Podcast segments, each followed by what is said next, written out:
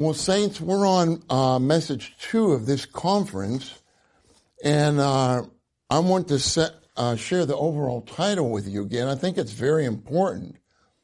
And the overall title is Noah, Daniel, and Job, Patterns of Living an Overcoming Life on the Line of Life to Fulfill the Economy of God.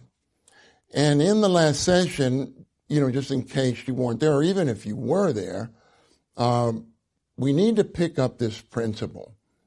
You know, in the last message on the outline, it says that the Bible of 66 books is for only one thing, and that's for God in Christ by the Spirit to dispense himself into us to be our life, our nature, and our everything so that we may live Christ and express Christ. Then it says, I love this, this should be the principle that governs our life, the principle that governs our life. Well, Saints, I would just like to just read a little bit from this book, The Vision of the Lord's Recovery, Elders Training Book, Book 2. It's at the very end of the book. I encourage you to read this. I'll just read a little bit. And when I read this again, I'm just so thankful that Brother Lee left this with us for the future. Here's what he says. The entire Bible was written according to the principle of the triune God wrought into his redeemed people as their enjoyment. The application of this principle in interpreting any portion of the New Testament is endless. Then your message, using any portion, will be greatly enriched. Your message and your ministry will be different. There will be an intrinsic principle within and governing whatever you speak, teach, and preach. This is my burden. Then he says this, merely to read the lines of a life study, to pick up some points and titles for our message, does not work. You have not been constituted with such a principle, and this principle has not become a vision to you. You may have the eyes to read the Bible and the mind to understand it, but you do not have the key to open it. You need the key. Now let me go on here. Our brother says this. He says, some people say that it is not necessary to come and listen to me because I always preach and teach the same thing. I totally agree with this statement. Listen to this. What I serve is always, and this is in quotation marks, what I serve is always American beef. American beef. This beef is cooked and served by me in many ways. Sometimes it is in the style of steak, sometimes in the style of a hamburger, and sometimes I serve this beef in the Chinese way of stewing. Whatever I serve is beef. Beef is my key, and I have nothing but beef. What is this beef, in quotation marks? The processed triune God. This is the beef. Some Chinese cooks boast that they have 20 ways to cook certain things. By the Lord's mercy, I can boast to these cooks that I have hundreds of ways to cook my quote-unquote beef because I have put out more than 2,000 messages. Every message is a different way of cooking the same thing. The triune God being wrought into his redeemed people. And then he said, this is the key. If you have the key, you will eventually say that every page of the Bible is the same. He goes on, and I'll conclude with this. You need this basic principle of this vision to see that the triune God is the very essence and should be the very essence of every message that we put out. Only this serves God's purpose. Only this keeps us from being led astray, and only this can keep us in oneness from today through eternity. It's really a remarkable statement. And, thank the Lord. This is what we aspire to do in the Lord's work. We want to always use this key, use this principle, and live by this principle. Now, saints, the reason why I introduce this message in that way is that I want to emphasize again that you have Noah, Daniel, and Job. And again, we may wonder, why these three people? How could Job be put in the category with Noah and Daniel? Well, the context, like I pointed out in the first message, is that God was bringing all his judgments upon Jerusalem. And what he said was this, and this is where Noah, Daniel, and Job come in. This is in Ezekiel 14, verses 14 and 20. The Lord said this through Ezekiel, even if Noah, Daniel, and Job were in it, that's Jerusalem, they should save but themselves by their righteousness. That's verse 14. Then verse 20. Verse 14. Let me read that again. Though these three men, Noah, Daniel, and Job, were in the midst of it, they would deliver only their own souls by their righteousness, declares the Lord Jehovah. Then verse 20, though Noah, Daniel, and Job were in the midst of it, as I live, declares the Lord Jehovah, they could not deliver even a son or daughter. They would deliver only their own souls by their righteousness. Well, saints, we saw in the first message, and I want us to be up to date with us, that the lives of Noah, Daniel, and Job reveal the triune God dispensing himself into his chosen people to fulfill his economy. This was the second Roman numeral on the first message. And A says with Noah, we see God the Father in his desire and plan for his building and in his eternal faithfulness in keeping his covenant, his word. And you can see this in Genesis. B says with Daniel, we see Christ the Son as the centrality and universality of God's move and his second coming as the Son of Man. And these verses from Daniel I have here show that. Then C says, with Job, we see God the Spirit in his transforming work to carry out what is hidden in God's heart. Remember, Job 10:13 says this, what is hidden in God's heart? That we might gain God, to become God in life, in nature, and in appearance, but not in the Godhead, for the corporate expression of God. So you can see when we look at these three people, Noah, Daniel, and Job, we have the key to, and the governing principle to interpret why these three names are together. And when you look at the printed ministry, it is very apparent that with Noah, we see God the Father. With Daniel, we see Christ the Son. And with Job, we see God the Spirit. And it's all for the triune God dispensing himself into our being for the accomplishment of his economy. Now, the overall title, again, is Patterns of Living an Overcoming Life on the Line of Life to Fulfill the Economy of God. In the first message, I would like to emphasize one more thing, and then we'll come to the outline, is that the Lord Jesus only takes up impossible cases. If you feel your case is impossible, you can be a patient of the Lord Jesus. He's our physician. He doesn't take up cases that aren't impossible. Can you imagine if a doctor put a sign on his clinic and it said, only impossible cases allowed? He would not get much business. But if you look at Luke 18, with this rich young man, he went to the Lord and he said, how can I inherit eternal life?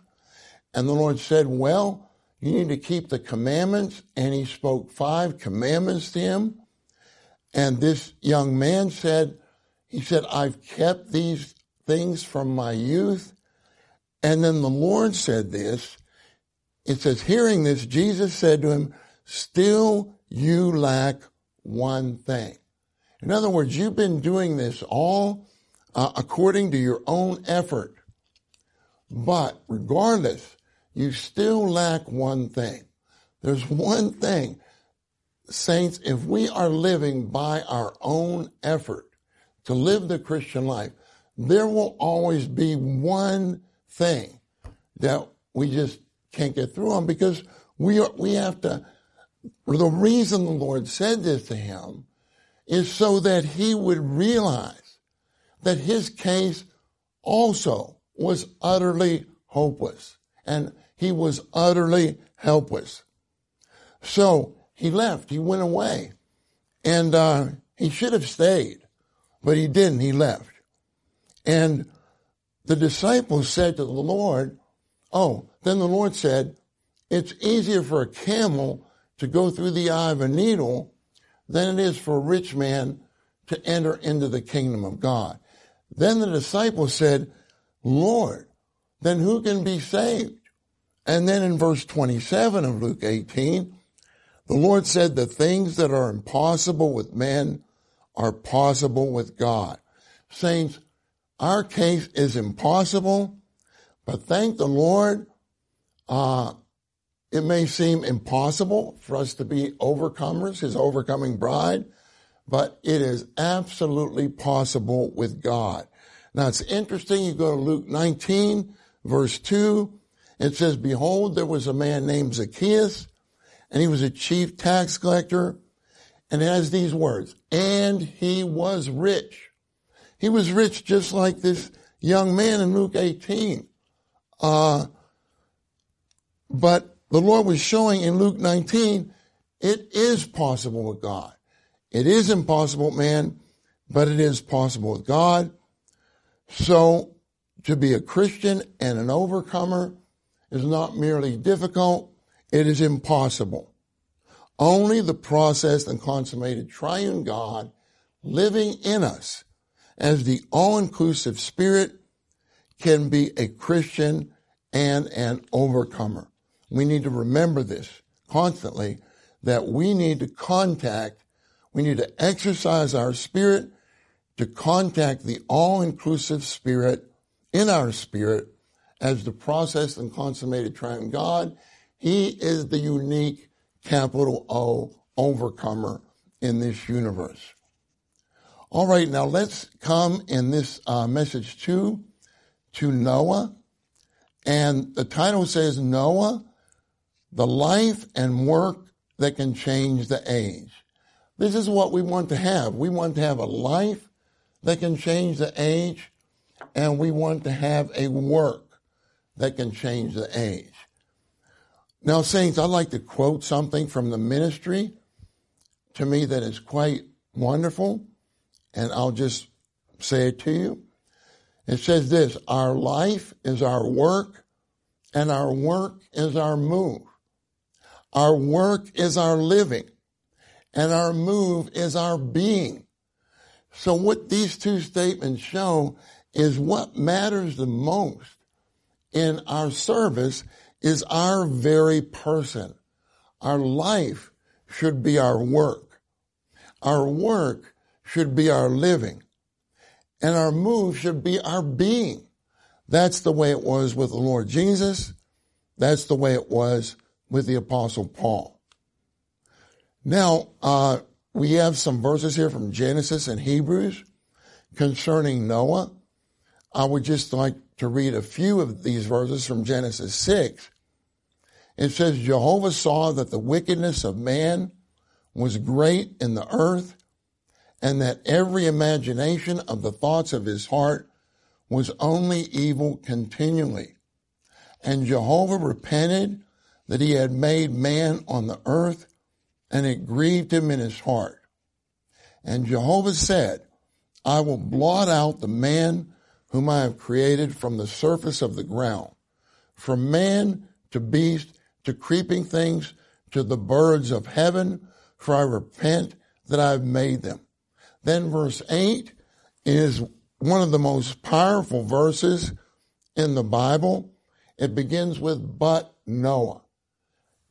At the bottom, we shared in the last message, when things are at the very bottom, in God's eyes or in our eyes, there is always a but, B-U-T, but Noah found grace in the sight of Jehovah. Now, our translation correctly in the Hebrew uses the word favor, but our brother pointed out that this can also be translated grace. Favor in the New Testament is grace. So we will say that in this way, but Noah found grace in the sight of Jehovah. Now, Hebrews 11:7, this is one of our verses here. Let me just mention verses 5 and 6. Verses 5 and 6 mention Enoch. That's the person who was just before Noah. And it says, before Enoch's translation, in other words, before he was raptured, he walked with God for 300 years. Before his translation, before he was taken up by God, he obtained the testimony that he was well-pleasing to God. Saints, we need to pray, Lord, before I go to be with you, before you return, I want to obtain the testimony that I am well-pleasing to God. Then verse 6 goes on to say, without faith, it is impossible to be well-pleasing to God, for he who comes forward to God must believe that he is. And we've seen in the past ministry a marvelous definition of faith is that faith is to believe that God is and we are not. God is the unique one in everything, and we are nothing in everything. We believe that God is. It's wonderful. Anyway, I'll just say that much on that. You can look in the Crystallization Study of Romans. There's a number of messages on faith which speak about this. Okay, after verses 5 and 6, in verse 7, it goes on to Noah. You have Enoch, then Noah. It says, by faith, Noah. Hebrews 11 talks about a number of people. Everything they did was by faith, by believing that God is, and they were not, by believing that God is everything, and they were nothing. And so Noah was divinely instructed concerning things not yet seen. He was moved by pious fear, and because of this, he prepared an ark for the salvation of his house, through which he condemned the world and became the heir of the righteousness which is according to faith. Now let's come to Roman numeral 1. Roman numeral 1 will tell us about Noah's life that changed the age. Roman numeral 2 will see Noah's work that changed the age. Roman numeral 1 says Noah's life was a life that changed the age. And we have Philippians 1, 19 through 21a here. And I love these verses. Paul says, I know that for me, this will turn out to salvation.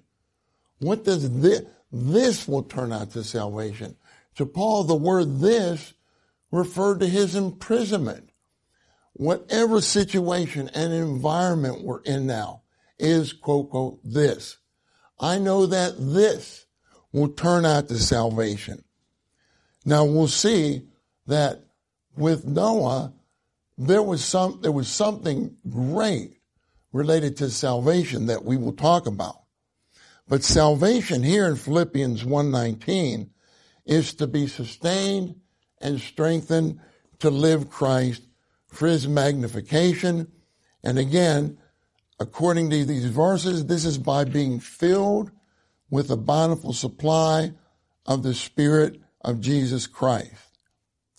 Now, under this, A goes on to say, God showed Noah the true situation of the corrupt age in which he lived. And I just read some verses on this. God had his evaluation of this corrupt situation. This was passed on to Noah. And Matthew 24 says that the days just before the Lord's coming will be just like the days of Noah. So it's very significant. In 2 Timothy 3, it says that in the last days, and I think we all feel, and we should feel, even by what we see in the scriptures, that the days we are living in are the last days. And in the last days, I will just mention a few things. Men will be lovers of self, lovers of money, lovers of pleasure, rather than lovers of God. Saints, whether the church falls into degradation or whether the church displays Christ's victory is determined by what kind of lovers we are. Now, these verses in 2 Timothy 3, 1 through 5 are not talking about unbelievers. They are talking about the state of believers in the Lord's body in the last day. Now, saints, we need to pray, Lord, save me from being a lover of self. Instead, we should deny ourselves and take Christ as our person and be his lover. We need to pray, Lord, save me from being a lover of money. You know, you don't have to have a lot of money to be a lover of money. But we need to pray, Lord, save me from being a lover of money. I would say this, who is our real money? Who is our real wealth? Who is our real riches? It's Christ himself. Then it says, men will be lovers of pleasure.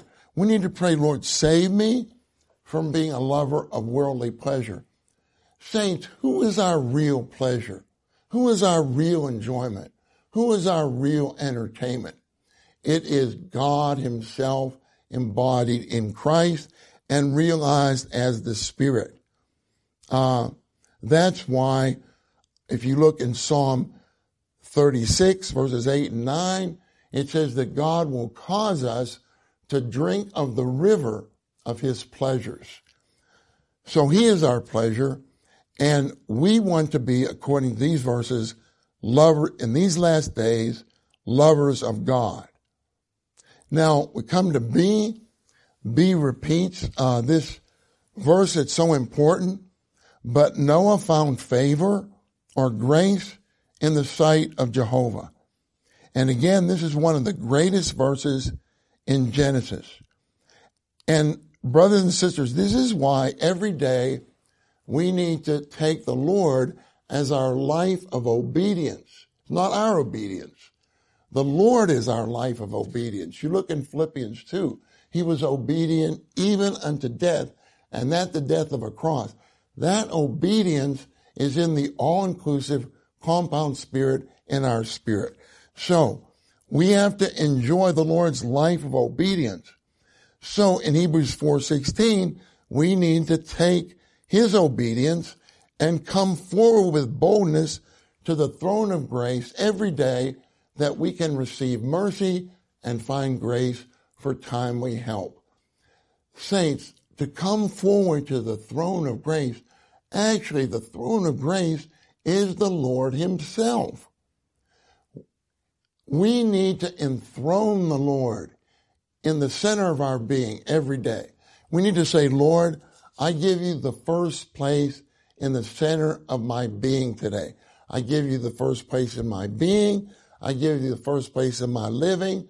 I give you the first place in my serving you. When we do that, then what happens is grace becomes a throne in us. So even to the extent that Romans 5:21 says that grace reigns. Grace, which is God in Christ as the Spirit for our enjoyment, reigns and rules in our being. That's what we want to happen. Now, one says, when Satan has done his best to damage the situation, there have always been some who found grace in the eyes of God to become ones who turn the age. We have all these verses from Daniel here, and we will see, we will cover Daniel in the next message. But, and we talked a little bit about Daniel in the last message, just we gave a snapshot of Noah, Daniel, and Job in the last message. In that last message, we saw in chapter 1 that, Daniel and his companions, the king wanted them to eat his food, the king's food, which he thought would make them healthy, vibrant, but that food was offered to idols. And so Daniel, it says he set his heart not to defile himself with the king's choice provision and with the wine that the king drank. So he requested of the leader of the eunuchs that he might not defile himself. So at that point, you read the context, Daniel, because he was so much one with the triune God, he received, the leader of the eunuchs really respected and cared for Daniel. So Daniel said, and I want to correct this mistake I made in the first message, he said, give us 10 days. In the last message, I said 7 days. Actually, 10 days. He said, give us 10 days to eat our diet and see what our situation is. So they did this. After 10 days, Daniel and his companions, it says their countenances appeared better than all the other young men that ate the king's choice provision. So this is quite marvelous. This shows that we just need to eat Christ every day. If we eat him, we will be healthy. We will be vibrant. Even I would say we would be glowing, glowing. We will be glowing. Now in Daniel 9, 23, 10, 11, and 10, 19, the angelic messenger, first he tells Daniel, you are preciousness itself. Then he tells Daniel, you are a man of preciousness. You know, saints, we need to have a prayer in our being that if an angelic messenger came to us, that angelic messenger was just giving Daniel a message from God himself. And he was telling Daniel, in God's sight, even in our sight, the good angel sight that didn't rebel, you are a man of preciousness. We need to pray, Lord, make me such a man in God's sight. Well, in 1 Peter 2:7, it tells us that to us who believe is the preciousness. That means Christ himself is our preciousness. In Philippians 3:7-8, you can see Paul says, I count all things to be lost. All the things that he had attained in his past were a big loss to him. He said, I count all that to be lost on account of the excellency of the knowledge of Christ Jesus my Lord, on account of whom I have suffered the loss of all things, that I may gain Christ, So, Paul had a change in his concept of value. All of us need to have a change in what we value. What Paul valued the most was gaining Christ. And that should be what we value the most. We want to gain Christ. Christ is the very God. So in every day, we want to gain more of God. In this meeting, we want to gain God as much as possible. I just conclude with this. In Jeremiah 15, verse 19, the Lord tells Jeremiah this. He says, if we bring out the precious, I'm emphasizing the word precious, if we bring out the precious from the worthless, we will be as God's mouth. In other words, when we minister the word, and we all minister the word, according to our portion, our measure, when we're caring for people, we need to bring out the precious from the worthless. Anything other than God himself embodied in Christ and realized as a spirit for our enjoyment is worthless. He is the only precious commodity in the universe, so we always need to bring out the precious from the worthless, and then we will be God's mouth. Now let me go on to 2. 2 says the main purpose of the record of Genesis is not to show the fall, but to show how much God's grace can do for fallen people. Grace is God himself, the presence of God. Saints, I like this. What is grace? Grace is God himself. Grace is the presence of God. I can never forget there were a number of times when Brother Lee would go to the platform and he would pray this prayer. He would say, Lord, your presence means everything to us in our life and in our work. And of course, that's true. If we have the Lord's presence, we have everything. If we lose the Lord's presence, we lose everything. Because as this point says, grace is God himself. Grace is the presence of God. And practically speaking, the presence of God is God's smile. When you have God's smile, you have his presence. So grace is God himself, the presence of God, enjoyed by us to be everything to us and to do everything in us, through us, and for us. Grace is God coming to us to be our life supply, our strength, and our everything. And saints, I would encourage you, with all these points that we're putting forth here, just pray short prayers over the points. They don't have to be long prayers. You can say, Lord, I want you to be grace to me today. Do everything in me, through me, and for me today. And come to me to be my life supply, my strength, and my everything. You just pray that much, the Lord will answer that prayer. Now in John 1:16, it tells us that we need to be those who receive grace upon grace. That should be our daily life, grace upon grace. Now A says, the enjoyment of the Lord as grace is with those who love him. That's why we need to every day begin your day with saying, Lord Jesus, I love you. Then you have begun your day with the enjoyment of the Lord as grace. The enjoyment of the Lord as grace is with those who love him. That's Ephesians 6:24. We know that in John 21:15-17, before this, we know that Peter denied the Lord 3 times. So what did the Lord do? He was recovering Peter, restoring him to fellowship with him. So he asked Peter 3 times, Peter, do you love me? Do you love me? This is what the Lord wants from us.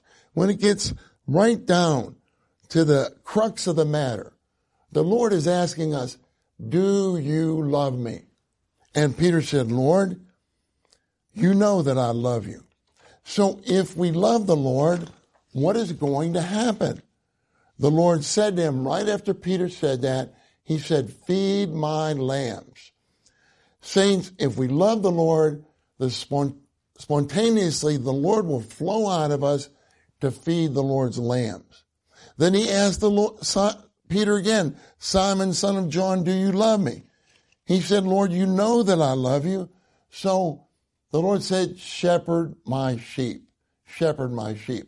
And shepherding includes cherishing, which means you make people happy with the Lord's presence, and nourishing, which means you feed them with the Lord's element. He asked Peter the third time, Simon, do you love me? He said, Lord, you know all things. You know that I love you. Jesus said to him, feed my lambs. And now, saints, you know, at the end of our brother's ministry, I believe if you look in the Crystallization Study of the Gospel of John, at the end, there is a marvelous title, which I remember, you know, being with Brother Lee when he was giving a lot of these titles. The titles themselves are remarkable.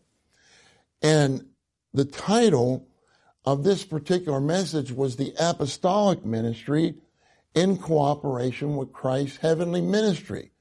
Well, this is shown in John 21, 15 through 17. What is the apostolic ministry? It is to love the Lord, to feed his lambs, to shepherd his sheep, and to feed his sheep. And this is in cooperation with Christ's heavenly ministry. What is Christ's heavenly ministry? According to 1 Peter 2:25, Christ right now, of course, he's in ascension, he's in resurrection, he's in ascension. What is he doing? He is the shepherd and overseer of our souls. He's caring for the condition of our real person. In Hebrews 13, it shows us what Christ is doing. The resurrected and ascended Christ in his heavenly ministry, he is the great shepherd of the sheep. In Revelation 1, 12 through 13, we see Christ walking among the golden lampstands. He's clothed with a priestly robe. He's girded about at the breast with a golden girdle, not at the loins, but at the breast. The breast signified love, and the golden girdle is like a belt. The golden girdle signifies divine strength. Now, what this means is that Christ is exercising his divine strength with his love to cherish and nourish all the churches on this earth. And he's walking in the midst of the golden lampstands as the son of man. But he has a golden girdle on his breast, which signifies the divine strength and his love. Now, what is he doing with the lampstands? According to the Old Testament, the picture there, the priest always trimmed the wicks of the lampstand, and he added the oil to the lampstand. This is what the Lord is doing, even in this conference. I feel like you could always put a sign. Well, we don't have a door now because we're doing this by Zoom. But you could put a sign for people to come in, and it could say, come in for a trim. Sounds like a barber shop. But it's not to come in for a trim like that. It's to come in to trim our wicks. What does that mean? The Lord wants to trim away our worldliness. He wants to trim away our fleshliness. He wants to trim away our living in the self. He wants to trim away everything related to Satan, sin, and death with us. Then he wants to add the oil into the church, into our inner being. And that oil signifies the Spirit as the realization of Christ, who is the embodiment of God the Father. Now, saints, this is a big point. I love this point. Here is the way to maintain our victory. Do you want to know the way to maintain your victory for the sake of Christ's body and the preparation of his bride? It's very simple. It's this. We need to live a life of morning revival. Every day, have a time in the morning where you truly get revived by the Lord. Don't just go through the motions. You have to tell the Lord in the morning, Lord, I come to you. I want to contact you. I want you to contact me. I want to touch you. I want you to touch me. Lord, I want you to infuse me to the uttermost with all that you are. So we live a life of morning revival. Not only that, we live a life of shepherding so that we can feed others, to feed others. This is the way to maintain our victory. Now let's come to B. B says the grace of the Lord Jesus Christ as the bountiful supply of the triune God is enjoyed by us through the exercise of our human spirit. You know, Galatians 6:18, the last verse of Galatians, Philippians, and Philemon show that the grace of the Lord Jesus Christ is with our spirit. So if we're going to experience the Lord as grace, we have to exercise our spirit. Exercise your spirit to touch the Lord, who actually in himself, he is grace. You know, 2 Timothy 4:22, these are Paul's final recorded words. The Lord be with your spirit, grace be with you.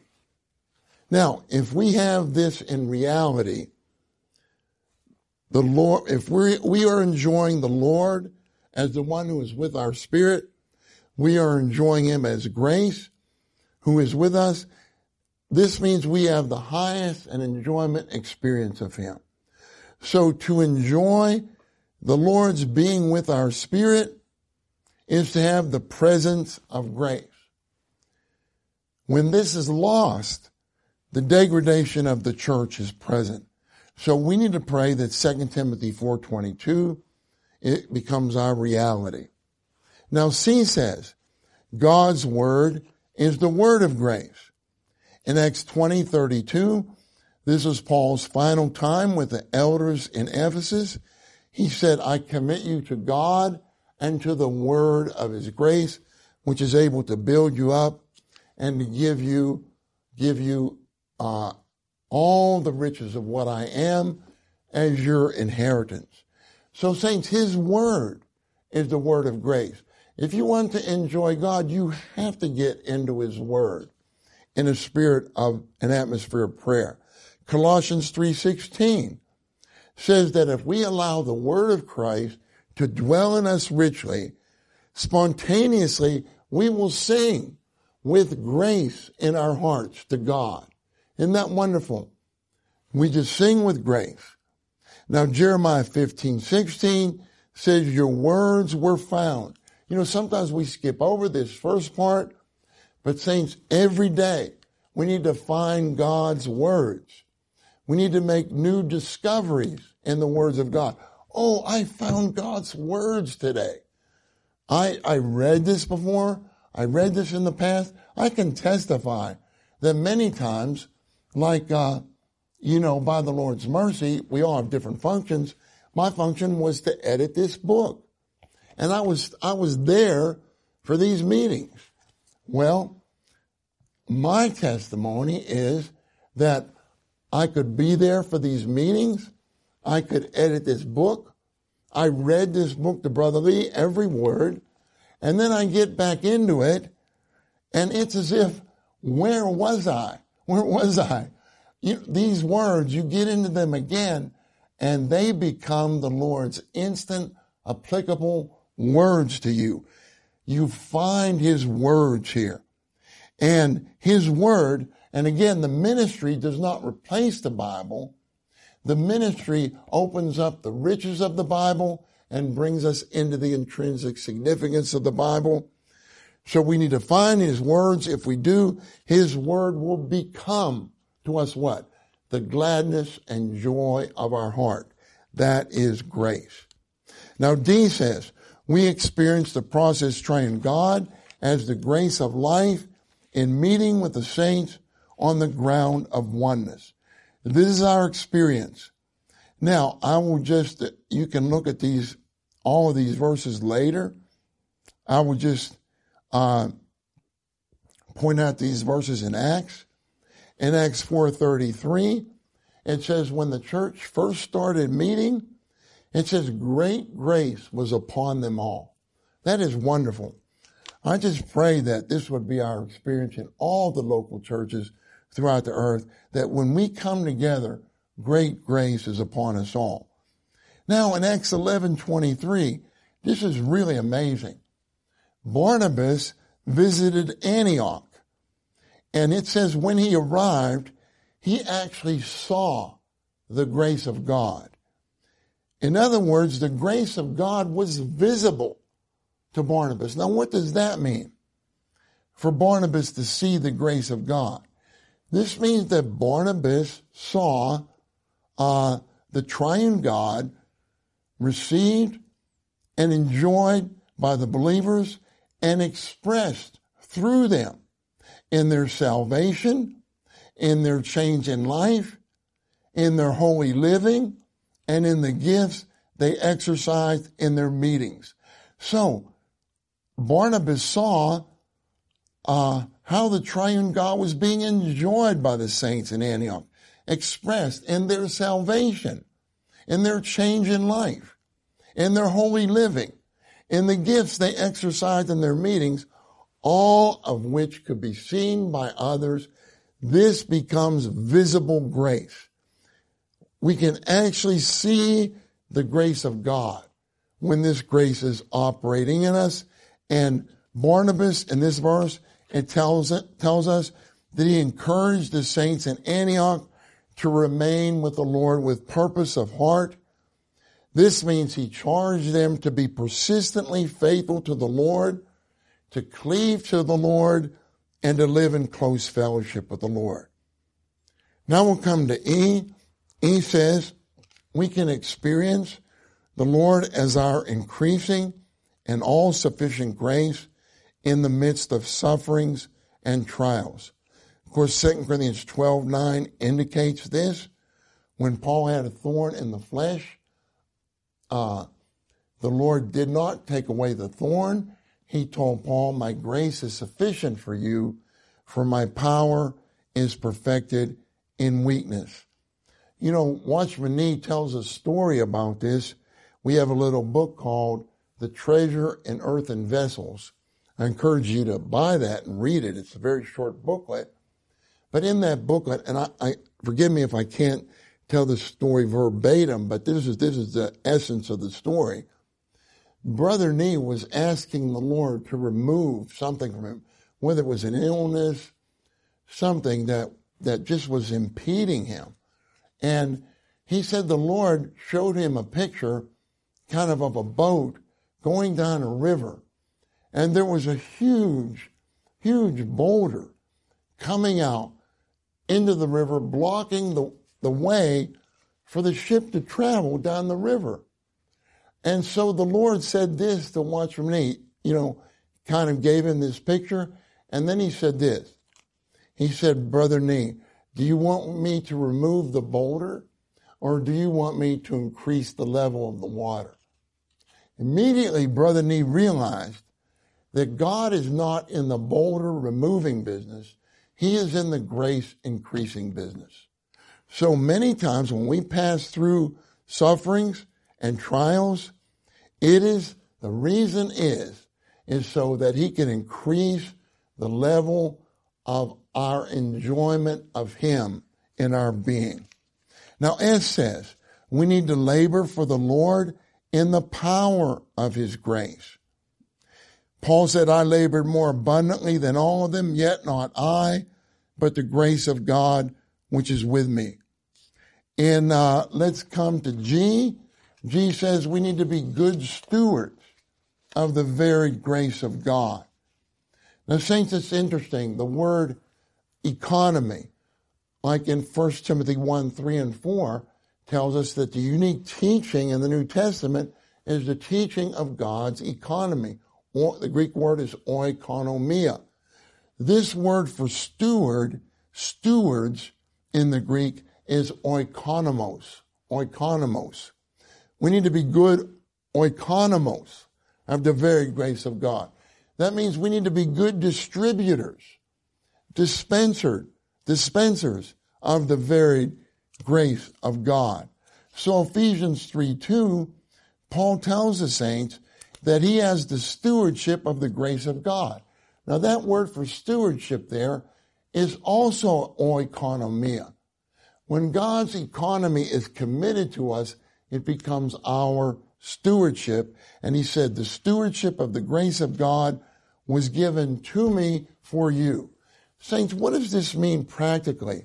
This means that we enjoy the Lord Jesus for the sake of others.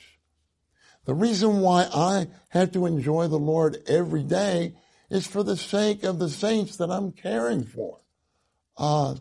Even for the sake of my family, I have to enjoy the Lord. It's to me for you. Saints, in your life, do not eliminate these words in your experience, to me. If you don't have to me, you cannot have for you. To me is our getting God in Christ as the Spirit dispensed into us for our enjoyment. That's to me. Then that enjoyment of the triune God can flow out through me into others. That's for you. Okay, I'll just stop there with these verses. They're quite marvelous. You can look at them later. 8 says, by the power of grace, the strength of grace, and the life of grace, we can be right with God and with one another. Grace produces righteousness. All these verses show us this. And Romans 5:21, like I said, it says grace reigns through righteousness. Now let's come to C. C says, like his great-grandfather Enoch, Noah walked with God, which was God's divine element transfused and infused into him to be his believing ability. Saints, I have always loved this so much because when I was an unbeliever, I always wondered, how can I have faith? How can people just believe in God or believe in Christ? Well, it's not of you. It's God's divine element transfused and infused into you, and that becomes your believing ability. That's why Hebrews charges us to look away unto Jesus, the author and perfecter of our faith. When we look away to Jesus, he infuses himself as faith into our being to become our believing ability to believe for us. Okay, now I'll finish this point. It says, as a result, he became heir of God's righteousness and a herald of righteousness, as a protest against the evil generation. Noah's righteousness strengthened God's standing to execute his judgment upon that ungodly generation. All right, now, let's come to D. D is a great, great point. This is the ark that Noah built is a type of the practical and present Christ as God's salvation. And to build the ark is to build up the practical and present Christ as God's salvation in our experience for the building up of the body of Christ as the corporate Christ. According to Philippians, this is to work out our own salvation. Now, let me just say this much so that you have a full understanding of this. The ark, on the one hand, it signifies Christ himself. On the other hand, we can say that the ark signifies the church. And we know the greatest prophecy in the Bible is Matthew 16:18, I will build my church. But saints, let's come back to this point of the ark signifying Christ himself. Actually, it signifies the practical and present Christ as God's salvation. Now consider this. What was Noah's salvation and his family? Their salvation was the ark. That was their salvation. Saints, our salvation is Christ. So we need to build up the practical and present Christ as God's salvation in our experience. And when we do this is for the building up of the body of Christ. That's the second typological aspect of the ark. This is for the building up of the body of Christ as the corporate Christ, and this is to work out our own salvation. So when we build up the practical and present Christ in our experience, for the building up of the body of Christ. We are saved from this perverted and crooked generation, and we are saved in a full way through regeneration, transformation, glorification. We are saved into a new age, into the next age, the age of the millennial kingdom, which will be our reward as Christ's overcoming bride. So, saints, every day, build up the practical and present Christ in your experience. If you do this, you will enter in to the very Christ whom you have built up in your experience for the building up of the body of Christ. That will be the building up of the ark. And if you understand me, I'll use the term this way, you will just be in Christ, in reality, and you will float, F-L-O-A-T, float. You will just effortlessly float into the millennial kingdom.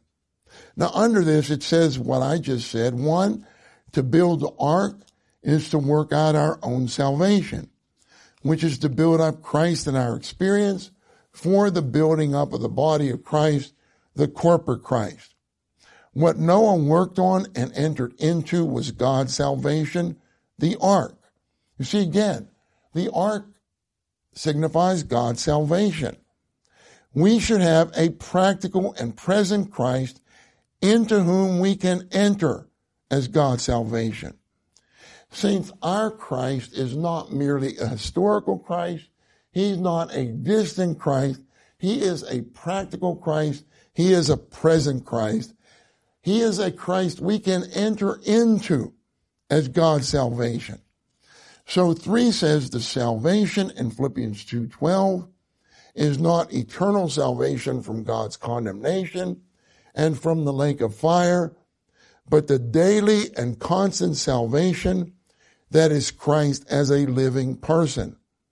Although we have eternal salvation, we need further salvation from the crooked and perverted generation. That's why Philippians 2:12 tells us to work out our own salvation. Philippians 2:15 tells us that as children of God, we are in the midst of a crooked and perverted generation. We need to be saved from that crooked and perverted generation. How? By holding forth the word of life. To hold forth the word of life means that we present the word of life, we offer the word of life to others by living out Christ. And then it says, among whom you shine as luminaries in the world. I like these two words, you shine. Saints, when we're in the world, we should shine. And we can only shine if we allow Christ's word of life to dwell in us in a rich way every day. 4 says, today we are in the passage of God's salvation. We have entered into this passage and are going through this passage, just like Noah's Ark, is our working out our own salvation. And he says the more Noah built the ark, the more he passed through God's salvation. And eventually, he entered into what he had worked out. B says, the very Christ whom we are building up in our experience today will become our future salvation. One day, under God's sovereignty, we will enter into the very Christ whom we have built up. Listen to this now.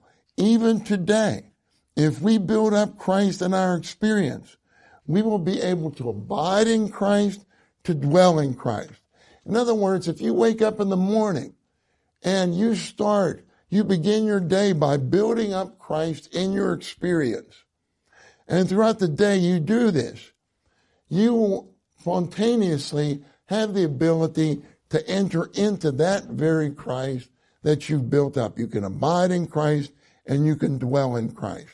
Now, under this, it says, one says to build up Christ in our experience is to love the Lord Isn't that wonderful? This is practical. Say, Lord Jesus, I love you all the time. Talk to him by calling on his name.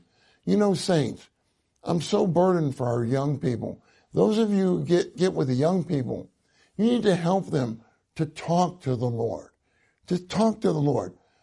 Abraham, 3 times it mentions in the scriptures that Abraham was the friend of God. We'll see that Moses was the companion of God. Abraham had such an intimate relationship with God that he could talk to God. We need to learn to talk to God, to have hundreds and hundreds of conversations with God until those conversations become an eternal memorial between us and God. And saints, if we have any problem at all, we just need to tell the Lord. The Lord is right within us, and he is with us face to face. So when anxiety comes, we can say, oh, Lord, this anxiety is yours. It is not mine. I give this anxiety to you because you bear it for me.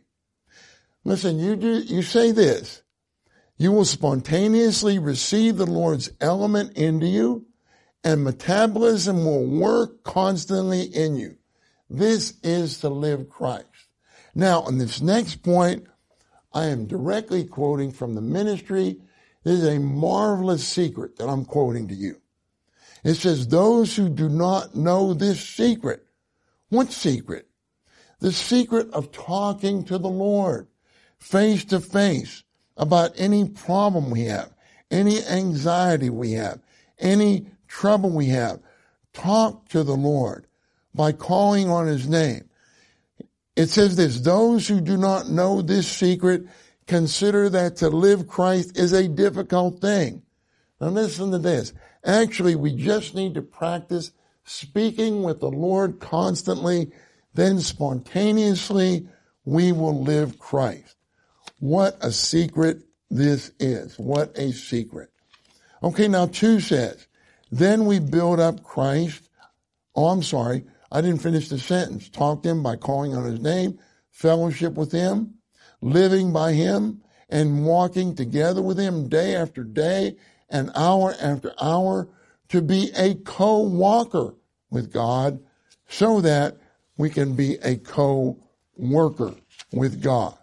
Now 2 says, then we build up Christ in our experience so that we can enter into him as our salvation. 5 says, all 4 chapters of Philippians refer to the all-inclusive living person of Christ as our salvation. I don't know if you have ever considered the book of Philippians like this before, that all 4 chapters talk about the living person of Christ as our salvation. A says in Philippians 1, salvation is to live Christ and magnify Christ in any circumstance. In Philippians 2, salvation is to reflect Christ by holding forth the word of life. C says in Philippians 3, salvation is the righteousness of God, that is God himself embodied in Christ.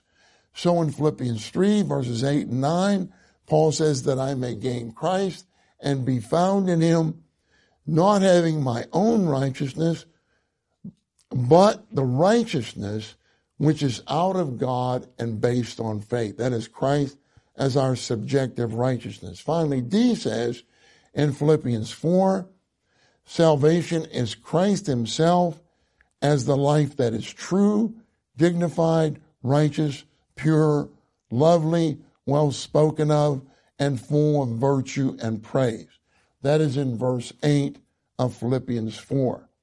Now in Roman numeral 2, we come to Noah's work.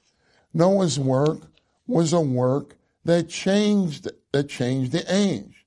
2 Corinthians 6:1, Paul said that he and his co-workers worked together with the triune God. All of our work is to work together with our dear Lord Jesus. And what is his work? His work is to build his church. This is why every day we need to build up the practical and present Christ in our experience to be our salvation for the building up of the church as the body of Christ. Now, under this access, God gave Noah an all-inclusive revelation, a further revelation, the revelation to build the ark, which was the way that God would terminate the corrupted generation and bring in a new age. Noah built the ark, not according to his own imagination, but absolutely according to God's revelation and divine instructions by faith. You know, in Hebrews 11, 6 and 7, especially in verse 7, it says, by faith, Noah, having been divinely instructed. I like that. Saints, it is such a mercy that you just take the recovery version of the Bible. You read the Bible regularly. You also read the footnotes that open up this Bible, that are the genuine New Testament ministry that don't replace the Bible, but they open up the Bible, they release the unsearchable riches of Christ in the Bible, they bring you into the intrinsic significance of the Bible, they provide you with divine instructions to build up the church as the body of Christ for our preparation as the bride of Christ. Okay, now I'll go on under A to 1. 1 says the ark is a type of Christ, not only the individual Christ, but also the corporate Christ, the church, which is the body of Christ and the new man to consummate in the new Jerusalem. Then 2 says the building of the ark typifies the building of the corporate Christ with the element of Christ's riches as the building material by those who work together with God. And again, this outline and these outlines, there's so much in them. But I'm happy you can have this. Don't just put this on the shelf. You can pray short prayers over particular points. You can have it with you and go back to it. You can say, oh yeah, I remember in that conference, it talked about what the building of the ark meant in an intrinsic way. You have some memory of it, but you're not able to speak it. You can come back to this outline. You can pray over it. It will become a part of your being. All right, now let's come to 3. This building is the working of Christ in the people to build them together by Christ, so that they become God's manifestation in the flesh.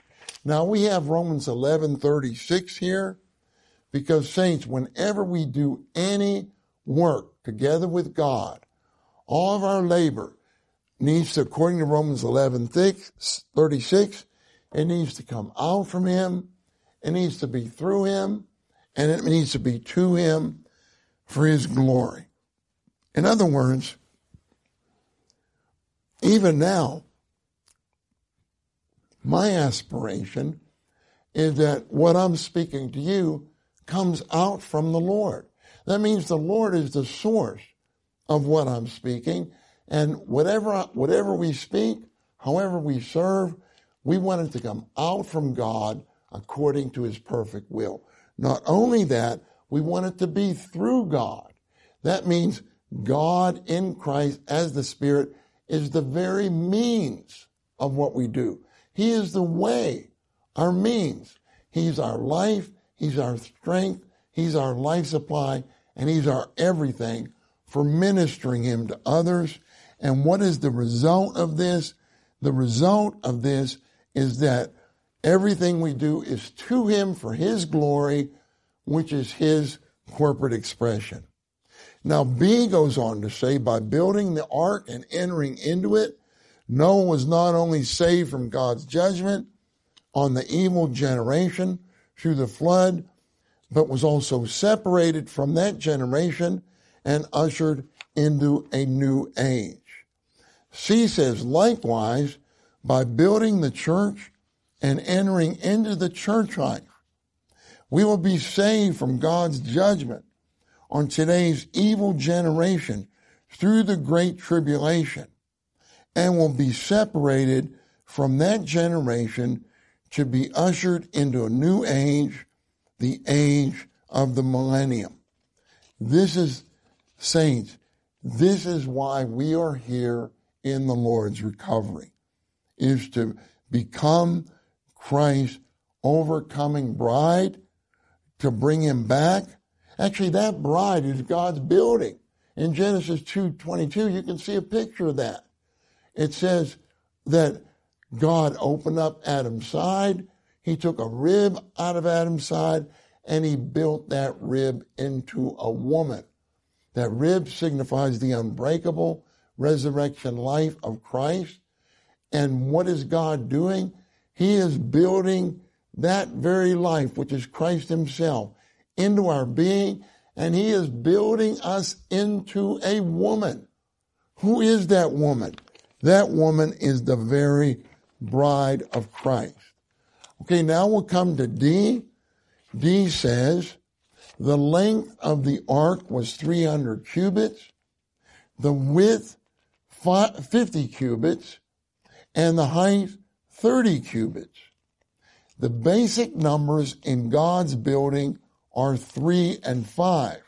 Exodus 27 shows us this, which signify the mingling of the triune God with man through his divine dispensing. Now, E goes on to say, you know, some of these points we spoke a little bit about in the first message, but they're worth repeating. E says the ark was of 3 stories, the lower, the second, and the third. Again, like I read from this book, what is the governing principle of interpreting the Bible? What is our beef? You know, quote, quote, beef. Our beef is the triune God dispensed into his chosen people to build them up to be the body of Christ, to prepare them to be the bride of Christ, to bring him back so that together they become the new Jerusalem as the great God-man in this universe. So, one says the 3 sections of the tabernacle signify the depths into which we all must enter, while the 3 stories of the ark signify the height to which we all must attain.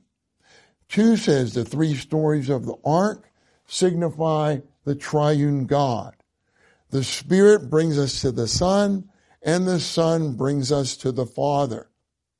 When we come to the Father, we are in the 3rd story. Saints, you can see this in Luke 15 with the prodigal son.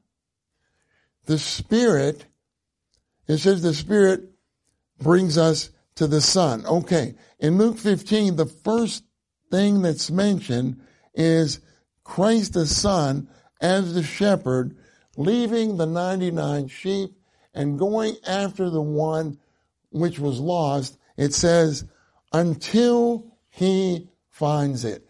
Saints, the Lord never gives up on anyone. All of us are proof of that.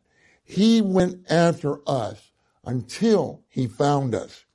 That is Christ the Son's redemption. But if you look on, it talks about the parable of a woman who had 10 silver coins. And when she loses 1 silver coin, she lights a lamp, she sweeps the house, and she seeks carefully, listen to these words, until she finds it. That means she will not stop until she finds it. This is the Lord's seeking sanctification. This is the Spirit seeking sanctification. Before we receive the Lord as our Redeemer and our Savior, the Spirit was seeking us out. He was working in our environment. He was seeking us. He was using the Word to illumine us within, to cause us to come to our senses, like that prodigal son. It says he came to himself. And then he realized, I have to return to my father. And so he did return to his father, and the father saw him, and he told his servants, he said, bring out quickly the best robe and put it on him. That best robe signifies Christ as the God-satisfying righteousness. Put a ring on his hand. That signifies the sealing spirit. Put sandals on his feet. That signifies the power of God's salvation to save us from this dirty world, and bring the fattened calf, slaughter it, and let us eat and be merry. The fattened calf signifies the rich Christ killed on the cross for our enjoyment. So even in Luke 15, you have the seeking sanctification of the Spirit, bringing us to Christ the Son for our redemption and our regeneration, and which ultimately brings us to God the Father and to the house of God the Father, which is the church. And what do we hear in the church? We hear people eating and being merry. That's how our church life should be. People are eating Christ and people are enjoying Christ. Now 3 says, we need to enter into the deepest and highest intimacy with our triune God so that he can bring us to the third story to show us his mysteries, secrets, and hidden treasures. And you know, I said this in the first session, if you have a 3-story condominium or a 3-story house and you live on the third story, you will only bring the people who are most intimate with you to that third story so that you can show them your mysteries, secrets, and hidden treasures. Well, you know, these verses tell us how we can be intimate with God. 1 Corinthians 2:9 tells us that God has prepared things which eye has not seen, ear has not heard, things which have not come up in man's heart. God has prepared for those who love him. So we need to love the Lord. 1 Corinthians 16:22 says that anyone who does not love the Lord, let him be accursed. If we don't love the Lord, we're under a curse. But if we love the Lord, everything, just everything, it's indescribable. What's said in 1 Corinthians 2:9, all the unsearchable riches of the triune God we can enjoy by loving him. 2 Corinthians 2:10 tells us that everything we do should be in the person of Christ. That Greek word for person means face. We do everything in the face of Christ, in the index of his eyes. Exodus 33:11 tells us that Jehovah spoke to Moses face to face, just as a man speaks to his companion. We should pray, Lord, make me your companion. I want you to speak with me face to face every day. Now F says, in the ark, there was one opening toward the heavens for light. You can, in modern terms, you can say this is a skylight, but there was one opening on the third floor toward the heavens. You know what this indicates? This indicates that the amount of life you have determines what story you're on. Saints, we need to pray, Lord, bring me into the highest and deepest intimacy with you. I want to be on the third story of the triune God so that I can be under that open window to receive the maximum amount of light from you. Now, it says here in Genesis 6:16, you shall make an opening for light for the ark. One says the Hebrew word for opening has the same root as the word for noon. This means that when we are under the opening, the window, we are in the noontime and are full of light.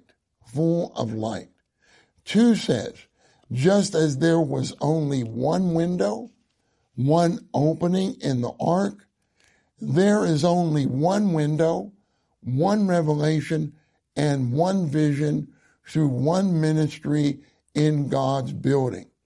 This is why in Acts 26:19, Paul told King Agrippa, I was not disobedient to the heavenly vision. And what is the heavenly vision? If you read Paul's epistles, it is very clear that the heavenly vision is the heavenly vision of God's eternal economy. And this heavenly vision of God's eternal economy is the vision of this age. And it's dispensed into us through the ministry of the age. Okay, I will go on. G says, there was only one door, one entrance into the ark. This one door is Christ. Now, I like Genesis 7:16. It says, those who went into the ark, male and female, of all flesh, went in as God had commanded him. Now, listen to this. And Jehovah shut the door behind him. Saints, we have entered into Christ, and God has shut the door behind us, which means it's too late for you to get out of Christ. God has shut you into Christ. You are now a person in Christ. So one says, Noah's entering into the ark is a type of our entering into Christ. Two says, once we believe into the Lord Jesus, we are shut in by God with no way to get out of him. Now, H says the ark was made of gopher wood, a kind of cypress, a resinous wood that can withstand the attack of water. This is a figure of the crucified Christ who can withstand the waters of death. Under this, one says the ark was covered within and without with pitch, a type of the redeeming blood of Christ, which covers God's building within and without. One says, the Hebrew word for pitch has the same root as the word for expiation, which means to cover. Noah and his family were saved from the judgment of the flood by the pitch upon the ark, signifying that the believers in Christ are saved from God's judgment by the redeeming blood of Christ. Now listen to two, I love this. Whenever we look at the blood, we have peace. Whenever God looks at the blood, he is satisfied. Whenever Satan looks at the blood, he is unable to attack. Whenever the angels look at the blood, they rejoice. Thank the Lord for the blood of Christ, the precious blood of Christ. Now, Jay says, the water through which Noah passed is a figure of the water of baptism. That's from 1 Peter 3, 20 through 21.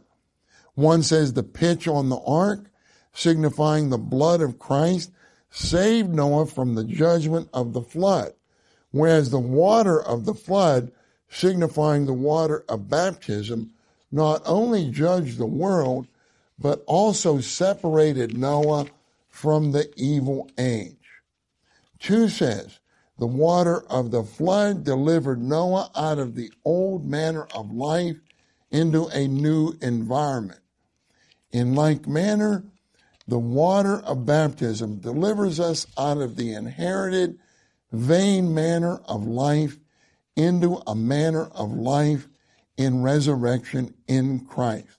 Romans 6, 3 through 5 tells us this. In Matthew 28, it tells us 19, it tells us when we're baptized into the triune God. Galatians 3:27 says we're baptized into Christ. Here in Romans 6, it tells us that we are baptized into the death of Christ. 1 Corinthians 12:13 says that we are baptized into the body of Christ. But saints, we need to share these things with people before they get baptized to make them realize what is happening to them when they get baptized, they are being baptized into the death of Christ, and as a result, their old manner of life is buried in those waters of baptism, and they are brought into a new environment. What is this new environment? It is a new environment in which they walk in newness of life, which means they are walking in resurrection in Christ. Anyway, that's the significance of Noah, the life and work that can change the age. What a mercy that we can have material like this even to read together. But I encourage you, you can read the life study of Genesis on these points, and you'll see a lot more. Anyway, let's stop here and have some sharing, some testimonies. Amen, saints.